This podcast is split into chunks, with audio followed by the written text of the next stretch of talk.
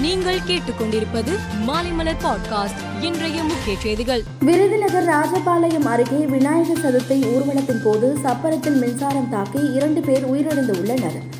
சப்பரம் வளைவில் திரும்பிய போது மரத்தின் மீது மோதியதால் விளம்பர பலகை சாய்ந்து விழுந்து மின்சாரம் தாக்கியுள்ளது முதற்கட்ட விசாரணையில் தெரிய வந்துள்ளது. தமிழகத்தில் சென்னை உள்பட பல்வேறு மாவட்டங்களில் கடந்த சில நாட்களாக கனமழை பெய்து வருகிறது.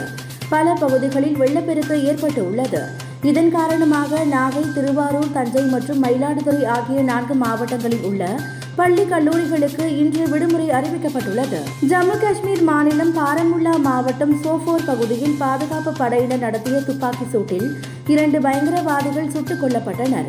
இந்த தாக்குதலில் ஒருவர் காயமடைந்தார். நடப்பு நிதியாண்டின் ஏப்ரல் மாதம் முதல் ஜூன் மாதம் வரையிலான முதலாவது காலாண்டில் இந்திய பொருளாதாரம் பதிமூன்று புள்ளி ஐந்து சதவீதம் வளர்ச்சியடைந்துள்ளது.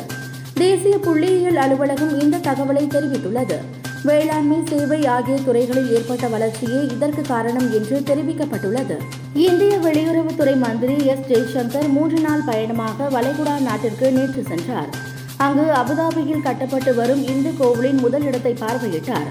கோவிலை கட்டுவதில் இந்தியர்களின் முயற்சிகளையும் பாராட்டினார். டி டுவெண்டி கிரிக்கெட் போட்டிகளுக்கான பேட்டிங் ஆல்ரவுண்டர் மற்றும் பந்து வீச்சாளர்கள் தரவரிசை பட்டியலை ஐசிசி வெளியிட்டுள்ளது. இதில் ஆல்ரவுண்டர்களுக்கான தரவரிசை பட்டியலில் இந்திய வீரர் ஹர்திக் பாண்டியா ஐந்தாவது இடத்திற்கு முன்னேறியுள்ளார். பாகிஸ்தான் அணிக்கு எதிரான போட்டியில் சிறப்பாக விளையாடியதால் அவர் இந்த பட்டியலில் முன்னேற்றம் கண்டுள்ளார். மேலும் செய்திகளுக்கு மாலை மலர் பாட்காஸ்டை பாருங்கள்.